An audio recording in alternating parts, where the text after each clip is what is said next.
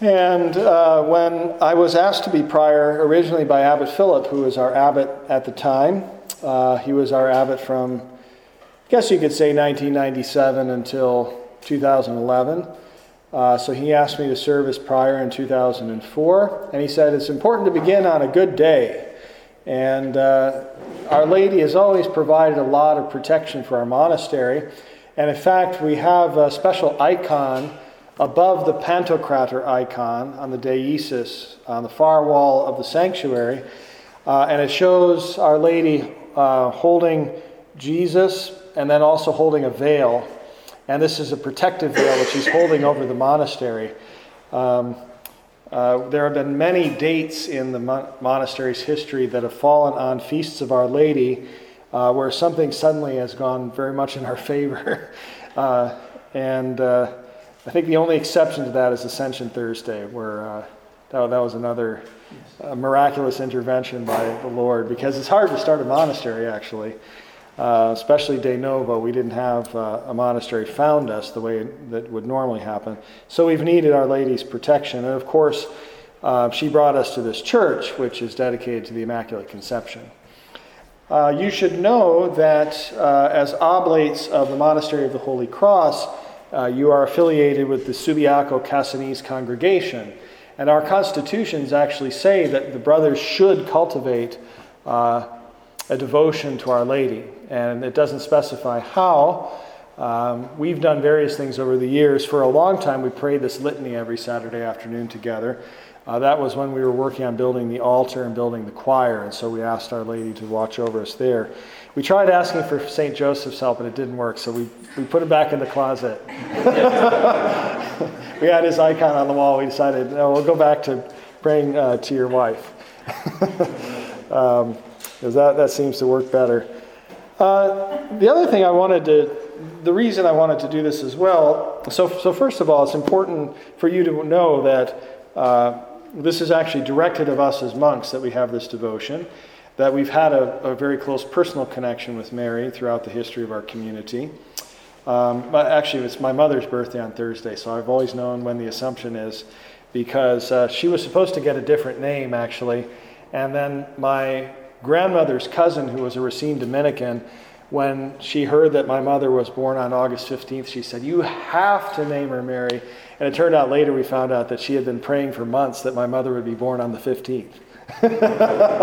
so, anyway, that's why my mother's name is Mary. Um, but uh, what we see in the church's calendar, and uh, I, I, didn't, I didn't manage to find a good stand for this, but perhaps at some point you can come and take a look at this icon for the Assumption. Uh, and uh, I'll just I'll set it here for now. I'm not going to discuss it, but I thought it would be good to have that icon with us. So, in the old calendar, we are celebrating the Sundays after Pentecost, and that might sound, if we're not creative or we're not, uh, we don't understand the church's liturgical th- theology, this moniker might sound just convenient. You know, Pentecost is the end of the Easter season, and then we have the Sundays after Pentecost. But in fact, the, the, the, the fact that we connect the Sundays after Pentecost to Pentecost is itself significant because this is the growth of the church after the birth of the church on Pentecost. And what we see is the great harvest of souls. Uh, and first of all, we get this great feast of the Assumption, or what in the East is called the Dormition of Our Lady, her falling asleep. Um, and then at the, uh, toward the end of this, we get uh, All Saints' Day and All Souls' Day. And All Saints' Day, much of the symbolism that we get there, drawn from Revelation, but also drawn from Leviticus and other Old Testament texts, shows that it's the harvest feast. So the spiritual harvest is that of all the souls of all the saints. Uh, and again, as sort of the first fruits of this would be Our Lady, uh, the Queen of all saints. All right, so I'm going to just talk a little more about Mariology today and devotion to Our Lady. The assumption, as I suggested, is one idea of the first fruits of the resurrection and the ascension. And so many of the themes of the ascension show up again in the Assumption. And in this icon, for example, you have uh, Thomas was late. All the other apostles were there when Mary fell asleep and uh, was assumed into heaven, but Thomas was gone again, just like at the resurrection. Uh, and so he comes running back as Our Lady is being assumed into heaven. The other connection is that on Ascension Thursday, we sing these antiphons that talk about the angels being amazed at the fact that a human body is seated at God's right hand. And so the angels, up until this point, had occupied a more exalted place than human beings.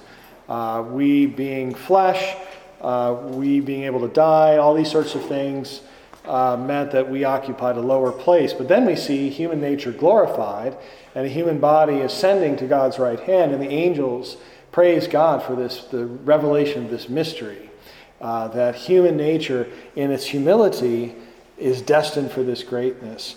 And we have similar themes in this, the Feast of the Assumption, that here we have uh, this young, well, at this point she's not as young as she was, but she was this young woman in a town that we can't even locate archaeologically anymore, Nazareth.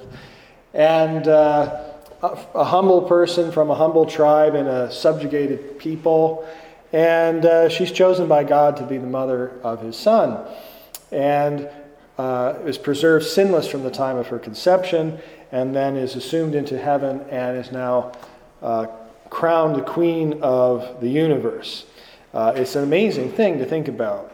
And this is the fulfillment of human nature. This is what God intended for human nature all along.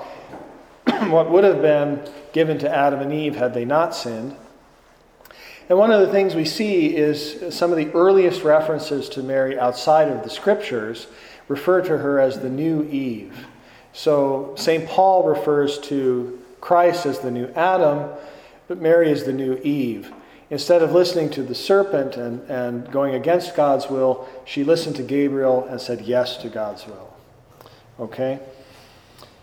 Uh, and this image of her listening and also reading. I don't know if you saw my blog post or read the program notes from Solemn Vespers for St. Anne, but uh, so many of the icons of St. Anne show her teaching Mary how to read. And uh, part of the idea here is, uh, first of all, on a human level, it's an encouragement to female literacy at the end of the Middle Ages, that this is uh, part of a mother's task is to teach her daughters how to read.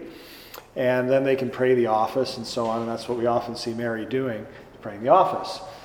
And, uh, but it's also this image of contemplation, an image of learning, uh, an image of leisure. So uh, the, the place of women in the household is not just managing the household, but it's also learning, teaching. And uh, this ability to read means that Our Lady is attuned to God's revelation in the scriptures. And then when Gabriel approaches her, she recognizes to a certain extent what's going on because there are lots of Annunciation stories in the Old Testament. Uh, the other contemplative, or the second contemplative aspect, in addition to listening and, and hearing revelation through reading, is trusting in God, the fiat, or the amen that Mary says. She asks, first of all, how can this be, right? How can it be uh, that I could be the mother of God's son? I, I don't know a man. I'm not, uh, she was betrothed to be married, but they weren't living together yet. Uh, and Gabriel explains about the Holy Spirit overshadowing her, and she makes an act of faith and consents to God's will. And so this is something that contemplatives must learn over and over to do. Um, not that active religious don't do this as well, but there's a particularly contemplative uh, way to receive God, to consent to God without uh, doing anything uh, at first. We might be called to do things later on.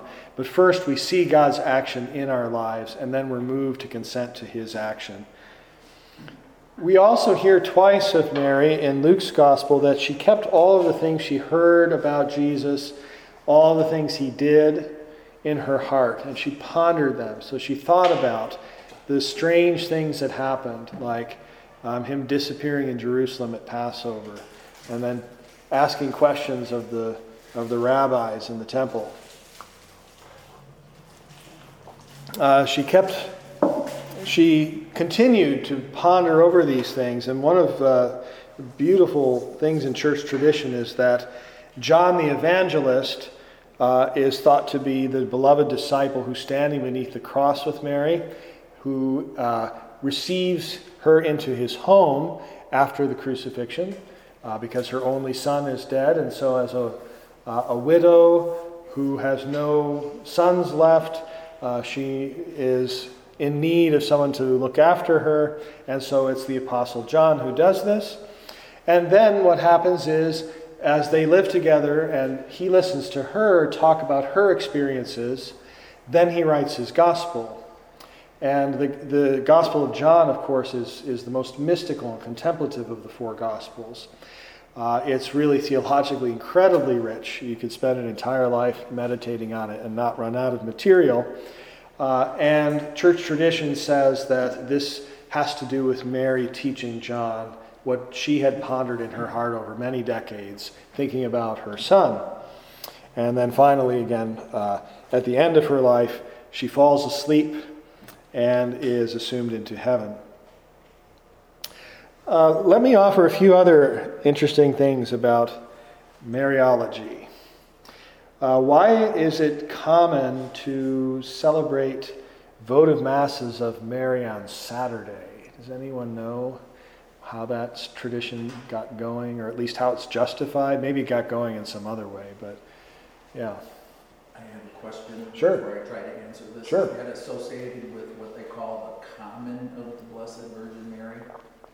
Um, the, there is a special common that you pray on Saturday when you do the votive mass. Uh, so, so, it is connected. Is, mm-hmm. uh, the way I understand it mm-hmm. is that um, the common of the Blessed Virgin Mary is, um, whatever you say, said, celebrated mm-hmm.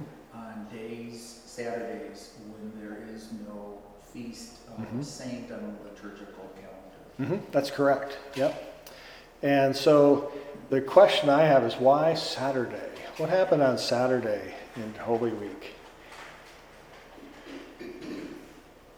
Anybody? So Jesus is in the tomb, right? And what's going on with the apostles? They're scared. um, they don't know what's going on. Uh, however, their fear, their doubt, their hiding away in all this is a product of uh, their imperfections, their sin. So there's one person who was alive at the time who didn't doubt, felt all the pain, uh, but stayed hopeful that God was going to vindicate Jesus, and that was Mary. So Mary, uh, because she is without sin, is able to consent again uh, she's, it's been prophesied about her that a sword is going to pierce her heart. Now it's happening.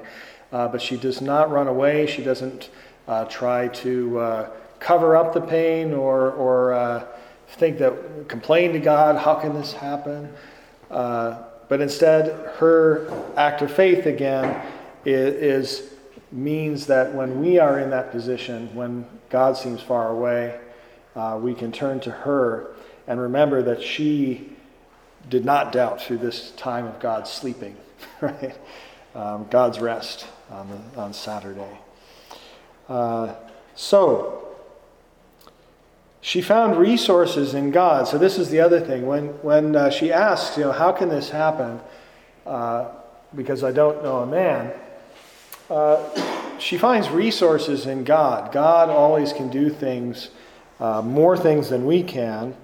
Um, it, it, was funny. Uh, we have our general chapter next year, and this means all the superiors from all around the world will meet, and we've got these study documents. And several years ago, we put together this document. There's a lot of concern about the fact that communities are fragile and they're small and, and they need help and so on. And um, so the widow Zarephath was brought up as an example of giving from our substance.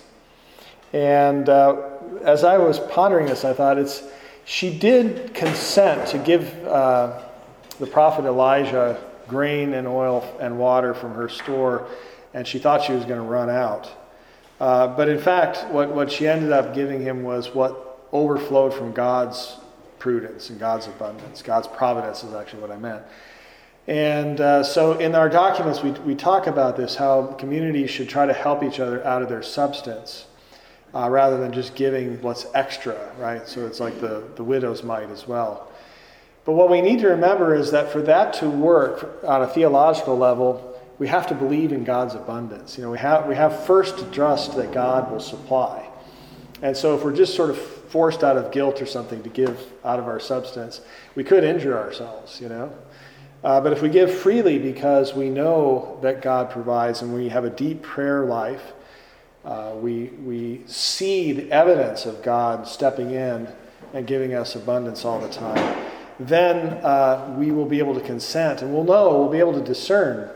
You know, when is it really the case that we should give from our substance and help a community that's in need? And when do we have to just acknowledge that we can't help? Like that might be that, that God, God will have to provide from some other resources other than what, what we have. How do we know? Well, we'll have to be men and women of prayer, will we not? To be able to discern that. Anyway, I say all this because we see in the Magnificat uh, this hint again of Mary at a very young age. Again, this is she's probably 14, 15, somewhere in that area. She's a very young person. But she's absorbed the scriptures so well that she sees how God it's, it's all about God and what He provides. It's not about us and what we do. It's about uh, how God raises up those of us who, who are not very important in the world's eyes. And it's not about us uh, trying to figure out ways to solve our own problems. We, we can do that, there's nothing wrong with that. But ultimately, God has many more resources than we have. um, and I remember somebody I talked to about fundraising once said, uh, Yeah, God has all the money in the world. Which is true, right? So the question is, you know, how, how will God move the hearts of those who have uh, to share with those in need, right? Uh, it's not a question of us trying to figure out how to convince people how to help us. It's, it's, it's a bigger theological picture than that. And the Magnificat uh, is a great image of this, and it's really uh, important that we pray this every night. By the way, I probably said this to some of you before, but it's good reminding ourselves. It's built into the architecture of our church. So the window in the choir loft is the visitation, and Mary is saying Magnificat anima mea, right, in the, in the ribbon. And uh, the sun shines through that window at Vespers because the sun's in the west here and it's setting.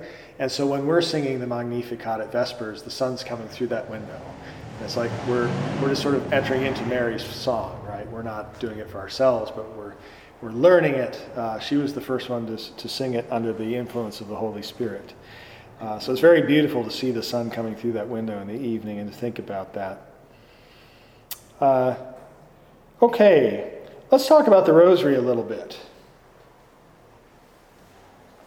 As this is uh, a mark of devotion to Our Lady par excellence, and I, I, I, happily recommend it if it fits in your schedule. But just a few things. Uh, first of all, the, the traditional 15 mysteries uh, were events in her life. And again, what, what we're seeking in repeating the Hail Mary over and over again and, and uh, meditating on the mysteries of the Rosary is we're asking her to teach us, in a sense, just as she taught John the mysteries that he then goes on to write about in his gospel. Um, and so, the two things I, I, I stress when I, I talk to uh, men in spiritual direction the importance of having positive content in our prayer. And what I mean by that is uh, we do need silence in our prayer. And these days, there's a lot of interest in silent meditation, adoration before the Blessed Sacrament, and I heartily endorse that. But a lot of guys find then they get distracted, they, they, they, they get bored, you know, they find themselves looking at their watch. It's like an hour is a long time when there's nothing to do. Like I've said, hi to Jesus a few times and there's like nothing going on. Well, you can, you can cure that by having positive content in your prayer. And what I mean by that is listening to revelation and thinking about all the things that God has done, thinking about all the things He's spoken to us about in the Scriptures, So, the, so that's one thing. The second thing is, you know, allowing ourselves to be taught by the church's tradition. And Mary embodies this so well. So listening to her, like, how did she experience the Annunciation or the visitation? And what would she tell us about it? Like, how would, how would we dispose ourselves to enter into that mystery with her? And you know, the, the, not only the scriptures, but the liturgy. Here's another trick for you if you're praying the rosary. Uh, when, if you're going to meditate on the mystery of the Annunciation, take a look at your breviary and open to March 25th and read the texts that are in there. And then use that to help your meditation so that you connect back to the liturgy. But also, then you're receiving the material that you're meditating on from the church. And I'll talk more about the connection between Mary and the church in a little bit before we uh, finish today. Uh, so, these two things positive content, and then listening to how the church has meditated on these things over uh, many centuries. So, the rosary, uh, and you could do that at adoration, but the rosary is the place, again, where we really do this in a, in a very concentrated way, meditating on each of these mysteries. Um, I think the, uh, the luminous mysteries are very beautiful too. They depart a little bit from the tradition of being events in Mary's life. Uh, we don't have evidence of her being, say, at the Transfiguration or at the Last Supper. Um, uh, but she, she must have known they were going on at some level, right? I don't think she was ignorant of the fact that the apostles were gathered together for Passover, even if she wasn't there. Um, and uh, she knew Jesus better than anyone else, so she knew what was going on in his life. And uh, again, maybe the fact that she wasn't there is, is a way that something we can share with her in, in these different situations. I was going to mention there's uh, the, the preaching of the kingdom of God is the third luminous mystery. So the other ones, we can usually find some liturgy, especially if we use Epiphany for the baptism of Jesus. Um, the wedding at Cana is also Epiphany uh, in East and West. Preaching of the kingdom of God, go to the common of apostles. You're talking about the commons. So the apostles, of course, are sent out to preach, and that's what the common of apostles is about. If you want texts to meditate on for the third luminous mystery, uh, Corpus Christi covers us for uh, Transfiguration. We've got, Corpus Christi covers us for the institution of the Eucharist. Um, and then for the, the sorrowful mysteries, you can use uh, the uh, the texts for Holy Week and Tenebrae, right? Uh, anyway, I, I, for, for many years now, I wanted to write a book of uh, how to pray the rosary with the liturgy. because actually, in about 1990 or so, um, then Cardinal Ratzinger and the, uh, the guys uh, in the Congregation for the Doctrine of the Faith put out a big uh, teaching, a, a document that talked about devotions, how to understand devotions in the church. And one of the things they said was, all devotion should lead you back to the liturgy because the liturgy is what is where God reveals himself, brings us into the, the mystery of his life. And the devotions are what we pray when we can't be at the liturgy. But they should always lead us back to the liturgy. And so the rosary is really a liturgical prayer. You know, um, uh, you, you know why there are 150 Hail Marys in the traditional rosary? Yeah. The psalm. The, that's the number of psalms. Have literacy to Yep, yep. remember them or pray read them. Yep. So in, in, the Middle Ages, one of the one of the roots of this is that uh, when the uh, Cistercians would employ lay brothers to do the work uh, out in the fields, um, the lay brothers couldn't remember all the psalms, and they often weren't educated men, so they couldn't they didn't read. So they would pray 150 Hail Marys instead of the 150 psalms, and then this got connected to the feast days of the year, and eventually um, Our Lady revealed to Saint Dominic. the, uh, that's a that's probably a legend, but uh, um, it's a good good legend. Uh, she gave Saint Dominic the Rosary and instructed him on how to pray it. But it's it's got that background, so it's connected to the liturgy. Um, Let's see, a few more things, and then uh, we'll, we'll pray our litany and take some questions and, and call it a day. So, a few titles of Mary that I think are, are worth thinking about. Seat of Wisdom. So, on the, the statue that we have, and this is it's a, such a typical picture, you have Mary as Queen of the universe seated on a throne, holding the Christ child in her lap, and uh, she uh, is the throne for wisdom, right? So, wisdom himself, our Lord Jesus Christ, is, is uh, seated on her lap, and so she is the seat of wisdom. This connects again to contemplation, that uh, there's something about knowing Christ is the key to contemplation. And knowing Christ in his human nature is, is important. Um, that Our Lady, again, has particular insight into that. But she also knows that he is the Son of God and therefore wisdom come down from heaven. Uh, the next uh, title of Mary, which is not in the litany, but it's a great one uh, Vanquisher of All Heresies. You ever heard this title? um, why would she be called that? Uh, she starts to re- receive this title after the Council of Ephesus. So, the Council of Ephesus, uh, what was happening there is there was a patriarch in Constantinople by the name of Nestorius. And the people, the, the, the lay faithful, had a devotion to Our Lady, and they were calling her Theotokos, which means uh, the God bearer, right? It's roughly equivalent to Mother of God in the West, but it has more of the sense of, of her giving birth, um, carrying God. Um, and Nestorius was a little nervous about this title because um, he felt God couldn't have a mother. that, that seemed to be problematic to Nestorius. So he suggested that we use uh, the title uh, Christotokos, so the, the Christ bearer rather than the God bearer. So Theo is God, Theos, Christos is Christ. And there was a big controversy, and long story short, it's, and it is a really long story.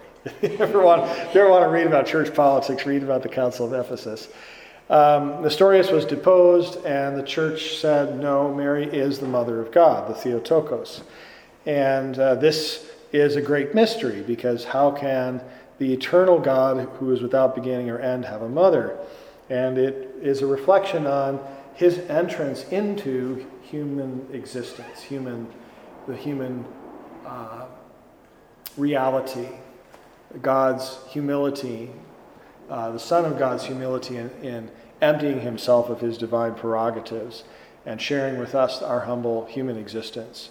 Uh, walking around, getting hungry, you know, having to learn his ABCs from his mother, uh, having to learn a trade with his foster father, um, hanging out with the apostles when they just couldn't get it, you know, being patient with them. Always amazes me how patient Jesus is with the apostles because they clearly much of the time didn't understand what he was teaching them. But he, he very rarely criticizes them at all.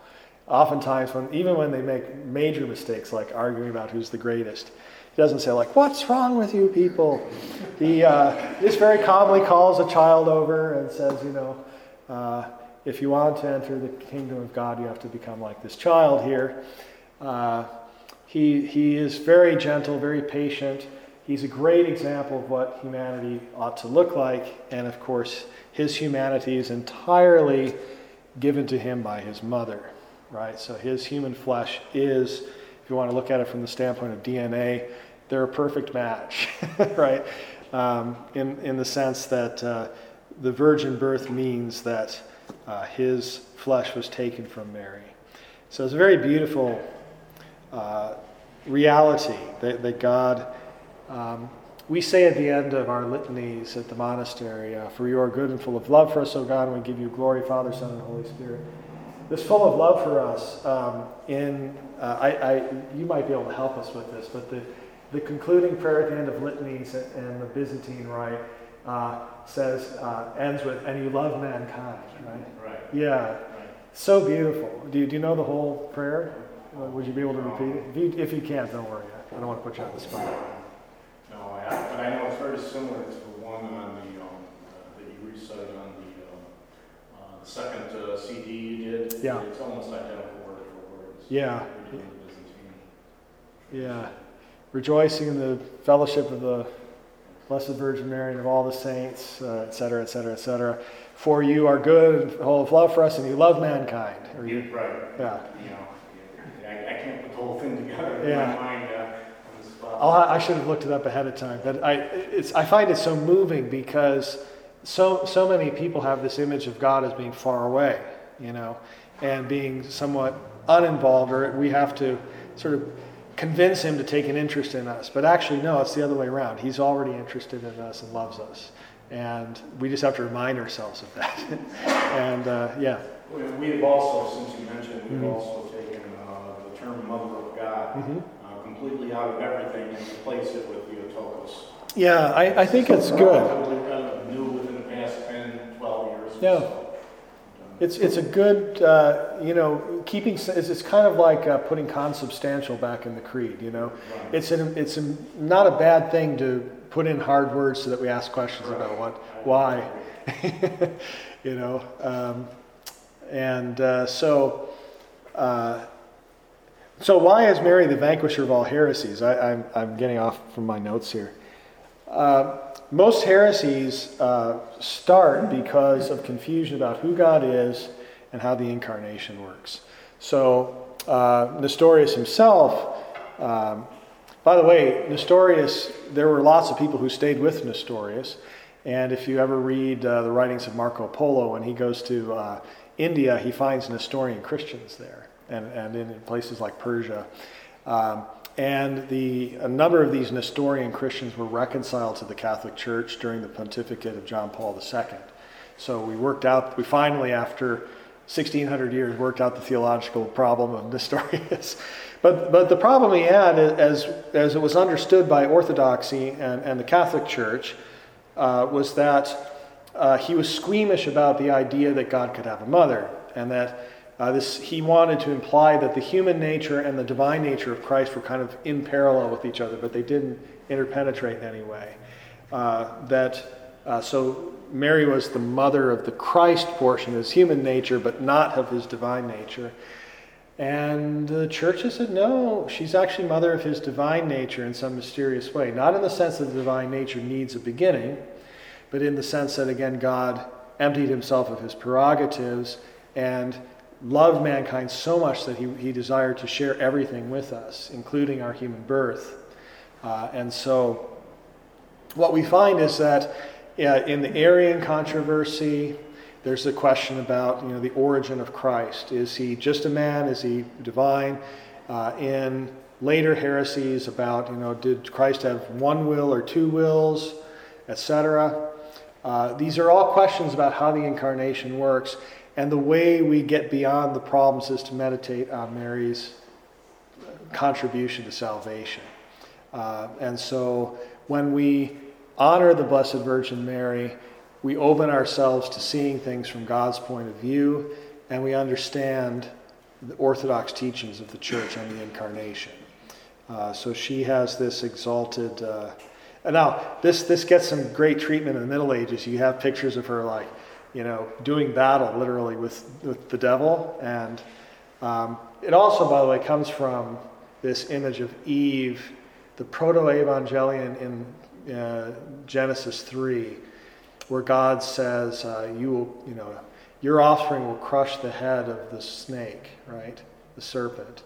So Mary is often shown standing on a globe with a serpent under her feet, right? So she's crushing the head of the serpent as queen of the of the universe. Um, but the the theological way this works is that uh, Our Lady, being central to the understanding of the incarnation helps us to understand who God is. That is how God reveals himself to us is through the incarnation, right? Through Christ. There's only one mediator between us and God. That's Christ, and he's the Son of Mary. so uh, here's another one. This is one I discovered more recently, and I just think it's so beautiful. Uh, Mary is the untier of knots. Have you ever heard of this one? Yeah, yeah. So anybody want to explain what that means? You want to give it a shot, just, Charlie? it's from Ireland, isn't it? I don't know where it got started. I, I Uh, Yeah. Um, that would be interesting if it were, uh, because it's a it's a culture where um, lineage and clan has remained strong, uh, whereas, say, modernity has tended to weaken our sense of that.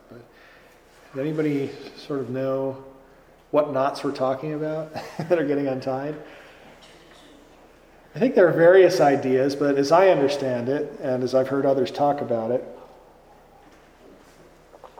original sin. Let's let's talk about original sin because Mary's role in the the breaking of original sin is really cru- cru- uh, crucial. Um, so, you know, I, when I had these discussions with atheists many years ago, um, one of the things they would complain about is the idea of original sin. Oh, you say all, you know, people are bad and this, this, and that. And it reminded me of this quip by Chesterton, uh, something the effect of like, of all the things that you can doubt in the church's teaching, like the last thing is original sin. All you have to do is open the paper and you can see that we do all kinds of terrible things to each other. Uh, and uh, it's, it's just, it's something we experience in ourselves. We, we want to uh, do the right thing, as Paul says in the seventh chapter of Romans, but we find ourselves unable to do it. What psychology has revealed to us, I think, modern psychology, though I think the church has known this in a different form, is that a lot of the hangups we have, a lot of the difficulties we have, come because of the, the difficulties our parents had in, in raising us. But we can't just blame our parents because the difficulties they had in raising us came from their parents, you know.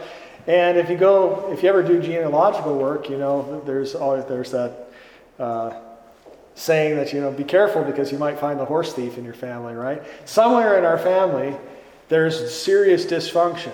You know, it could be just at the level of our parents, but it could be at their parents, and they bear it, and then they pass it on to us.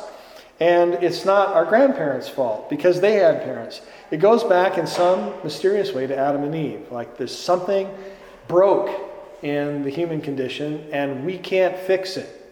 Like we're, we're stuck with it. We can try to cope with it and manage, but we can't fix the problem. Uh, we're stuck. There, there are these knots in our family history and our lineage.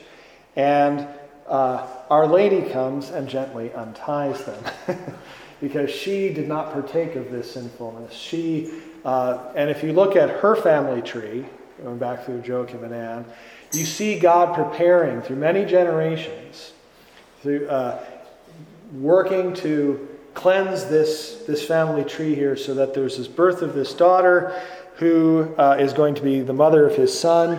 And in her saying yes to God, original sin is broken and starts to unravel slowly. And so, one of the things we can pray for, we pray for the souls of our parents, our grandparents, and others who have died.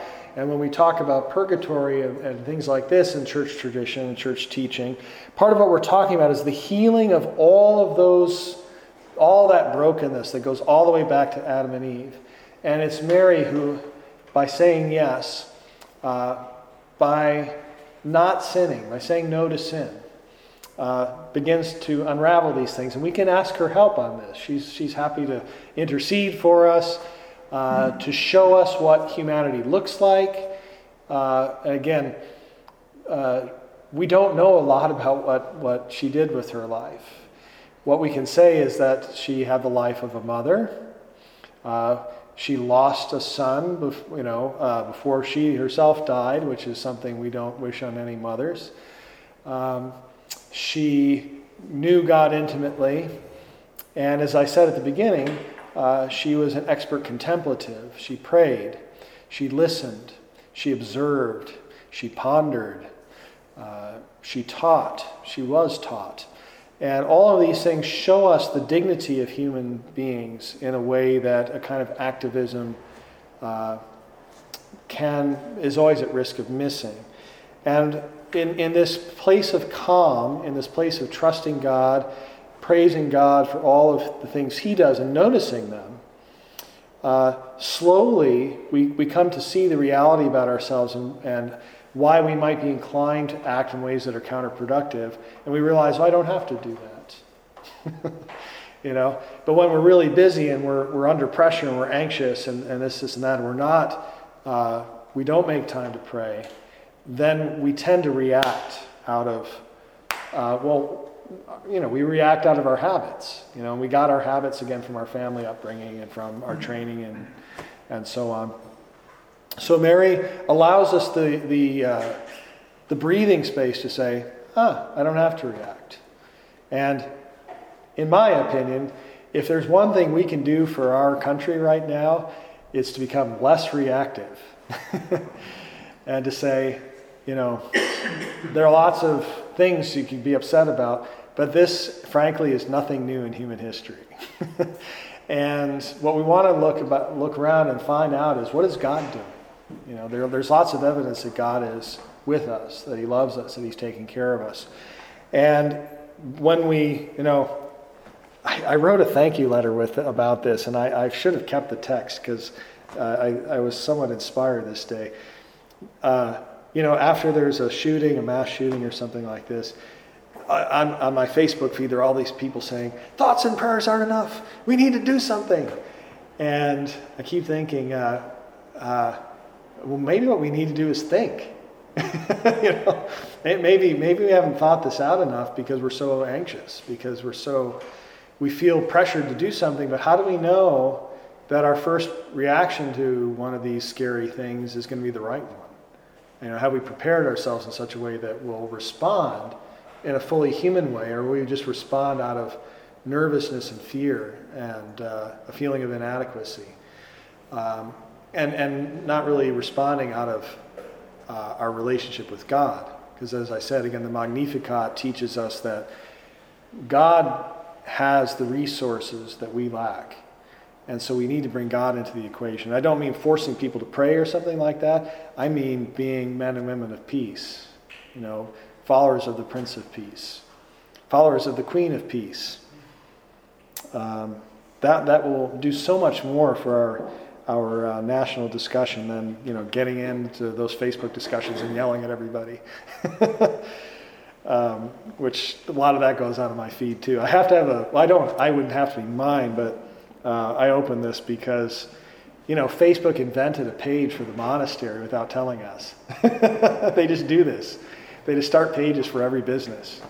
And uh, if we wanted to control the content on this page, it had to be linked to a personal page. So I opened up a page. And of course, when you open up a Facebook page, everyone who's ever known you finds you, even if you've changed your name and entered the monastery. and um, it's, it's quite interesting to see uh, what concerns people these days. Okay, so um, last of all, I want to say a bit about the connection between Mary and the church. So, there's this wonderful book. Um, I think it's called The Metaphysics of Dante, Christian Moevs's book. Is that what it's called? Yeah. He, his claim in this book is that for Dante, and it's a very daring one, but I think he's right, and I think Dante's right too. Um, salvation for Dante is equivalent to us coming to know ourselves as God. So we actually participate in the divine life to such an extent that we identify with God, and God is all in all in us. Okay, so it's very, very challenging idea. Now, we don't just sort of think about this and it happens. You know, there's a the Divine Comedy is really long. There's a long road to get there.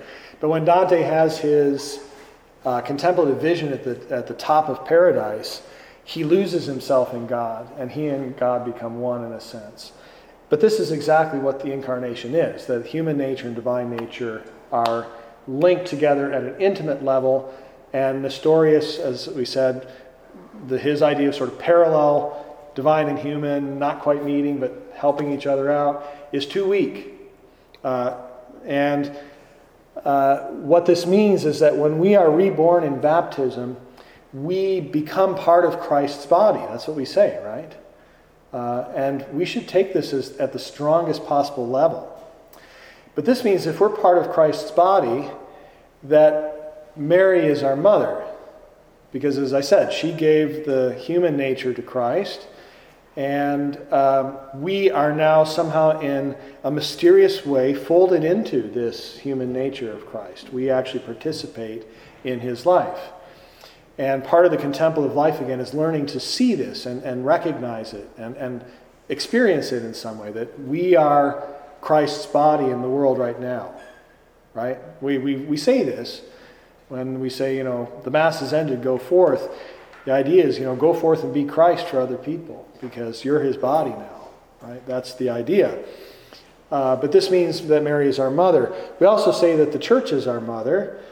Uh, and we see very clearly that the, the theology of the church and the theology of Mary are, uh, at, at, some level, the same because they're both mothers.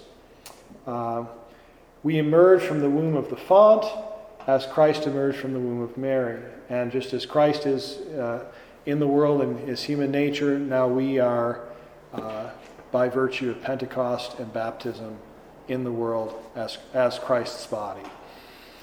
Uh, already as early as Irenaeus in the third century, the church is teaching that what can be said in particular about Mary can be said in general about the church, and what can be said in general about the church can be said in particular about Mary. So the ecclesiology and Mariology are, in some senses, the same branch of theology. Um, and so meditating on the life of Mary helps us to understand the church better.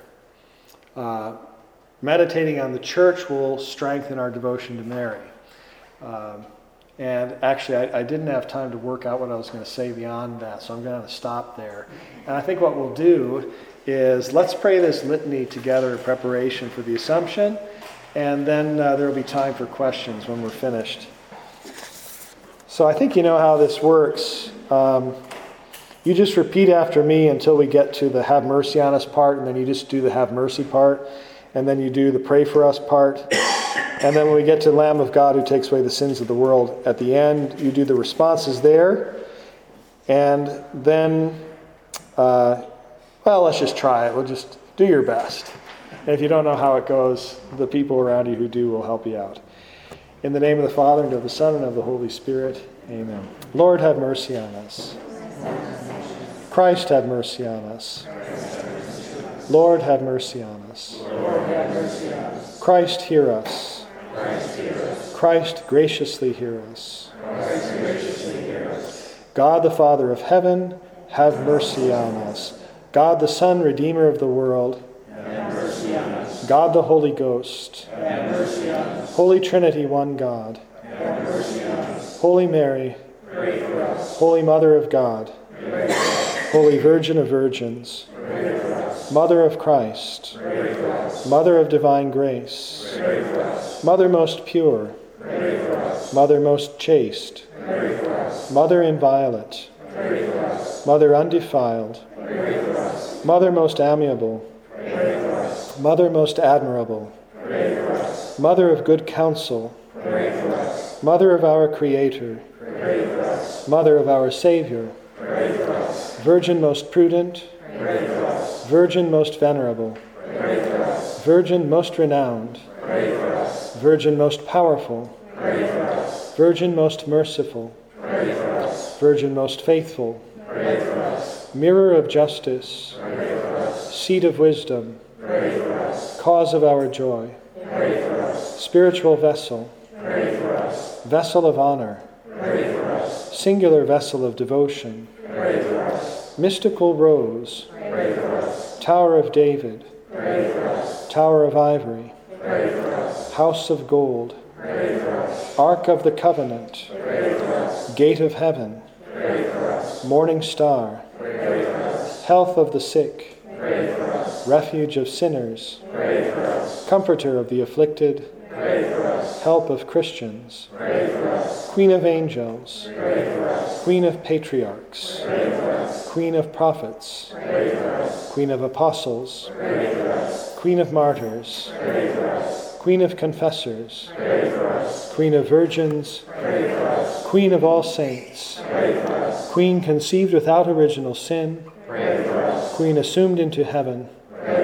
Queen of the most holy rosary, Queen of peace, Lamb of God who takes away the sins of the world, spare us, O Lord. Lamb of God who takes away the sins of the world, graciously hear us, O Lord. Lamb of God who takes away the sins of the world, have mercy on us. Pray for us, O Holy Mother of God, that we may be made worthy of the promises of Christ. Let us pray. Grant, we beseech thee, O Lord, that we, thy servants, may enjoy perpetual health of mind and body, and by the glorious intercession of the Blessed Virgin Mary, ever Virgin, be delivered from present sorrow and enjoy eternal happiness through Christ our Lord. Amen. In the name of the Father, and of the Son, and of the Holy Spirit. Amen. All right, enjoy your solemnity this week. so, any, any questions about anything today or anything upcoming? Yes? What, what do we tell our, our Protestant friends when they say, well, Mary had other children? It's in this, it's in this gospel. Yeah, that's a good question. Um, uh, well, the first thing I would say is that it's a pretty early tradition that Mary had only one child. And so uh, there, there isn't really anything in the tradition from the first, I don't know, 13 centuries or something that affirms that Mary had any other children. The, the sons or the brothers of Jesus are usually explained either as his cousins, which is a common Hebrew way of talking about cousins, or as uh, children by, of Joseph from an earlier marriage. Um, that might not seem very uh, conclusive to us rationalists in this era, but I would just say the testimony of the church is, is pretty unanimous on this. There, there really wasn't, um, e- even at a time when there wasn't a lot of devotion to Our Lady in the first centuries, there wasn't a lot, a lot, there weren't church fathers saying like, yeah, Mary had lots of kids because it says in the scriptures. They always explained the brothers of Jesus as, as being uh, of a different mother when they did explain it. So there's that. yeah. Mm-hmm. So how do um, Marian apparitions fit into this theology? Yeah, that's a great question. Well, one of the things I find interesting about Marian apparitions is that, um, first of all, we should note that because they are uh, special revelations, they are always sort of at the discretion of the individual believer to, to affirm. Uh, though the church can always deny that they're authentic. But if the church says that they're authentic, they only bind the persons to whom she appeared. So she speaks to, and then the rest of us can learn from that, but we're not bound by anything that, that she says. So one of the things I find interesting is that um, uh, the Feast of the Assumption, uh, again, there are no cults of relics of Mary. You know, so uh, already in the early centuries, the, the church didn't celebrate like there was no grave. Whereas there are their graves for the apostles. You know, you can go to Peter and Paul's graves. Um, but I think this connects to the apparitions because it's also the case that uh, she enjoys a special place in terms of appearing to the faithful, and, and that's because she's alive. her, her body's already been, been assumed into heaven. So, uh, what we're seeing in these apparitions is, is the full uh, uh, foretaste of what human life will look like after the resurrection, because Mary already participates that in that in a way that the other saints don't. Uh, and she, and so because she's speaking to us from the end times, that that uh, she she sees she sees history as being completed already. Whereas the rest of us are waiting for the resurrection of our bodies. Uh, the rest of the saints are are not fully themselves yet. Uh, only she and Jesus uh, enjoy this because only the two of them were sinless. Yeah. I, I don't follow Marian apparitions very much, so I can't really speak to the content of them very much. Though I will say I've been to uh, the Basilica in uh, Tepeyac a couple of times, and it's, it's very, very moving. And the stories about her uh, uh intercession and protection of the, the tilma uh, I, so I've been pretty close to this, and there have been lots of studies done of this. You know what this is? This is Juan Diego's. Uh, he had this cloak made of plant. Uh, I'm not sure what kind of plant it was, but it's just made out of you know reeds. And uh, this image of Our Lady was imprinted on it, and that was uh, almost 400 years ago. And this, it's it's perfectly preserved. It's never decayed. Like it's uh, and several, there have been several attempts to, to sabotage it. So somebody was hired to clean it back in the 30s, I think, or so, 1930s.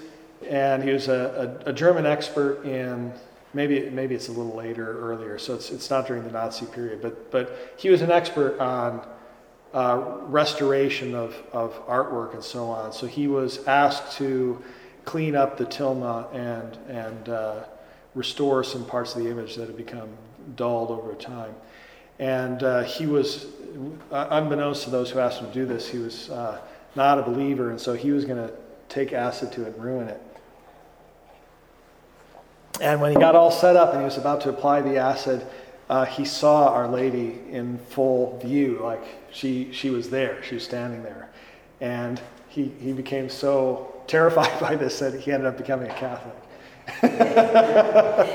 so, uh, the other great story about it is somebody actually put a bomb underneath it and it blew up and it actually knocked the church off of its foundations and mangled this, this uh, um, the uh, various metallic supports that were holding up the framework for uh, the, the tilma for its veneration, but the tilma itself was not affected.